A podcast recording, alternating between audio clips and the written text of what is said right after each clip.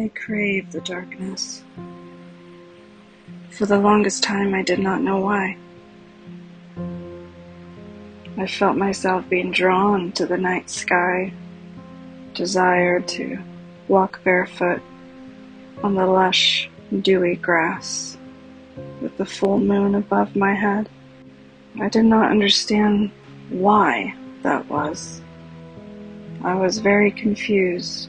We are taught to attribute darkness to being bad. As I often do, I went to the Bible to see if I could find some answers and clarity on darkness and what the Bible says about it. Besides using darkness as an analogy for sin, evilness, Satan, and other evil things, there are some key verses that stood out to me.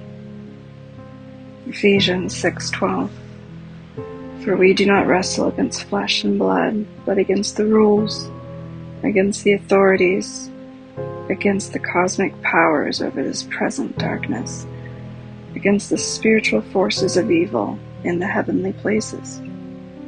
And then Psalms 139:12. Even the darkness is not dark to you. The night is as bright as day, for the darkness is a light with you. And that was when I found the verse. The darkness is light with me. And indeed it is. The stigma constantly surrounding it has caused many to forget that darkness has been here, technically, before God created anything. If we take the Bible for what it's worth, then we know that to be true. There is a story, and I'd long to know it, in how the darkness came to be. He created light and separated the darkness from the light, as scripture states. So it was dark. And God dwelled there for the longest time. Precise time we don't know yet, but He dwelt there before He ended up creating light. Well, there are many who think that represented Jesus, this Holy Trinity. But there's still no confirmation on that. There is indeed evil darkness, but there is also natural darkness. I would consider it to be the original darkness. This is how I began to separate the two.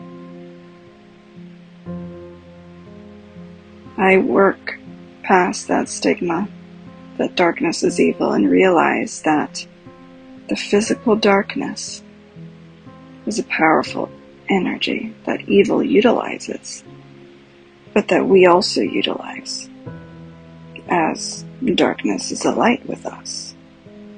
The grounding peace that we are able to feel once we work with its properties.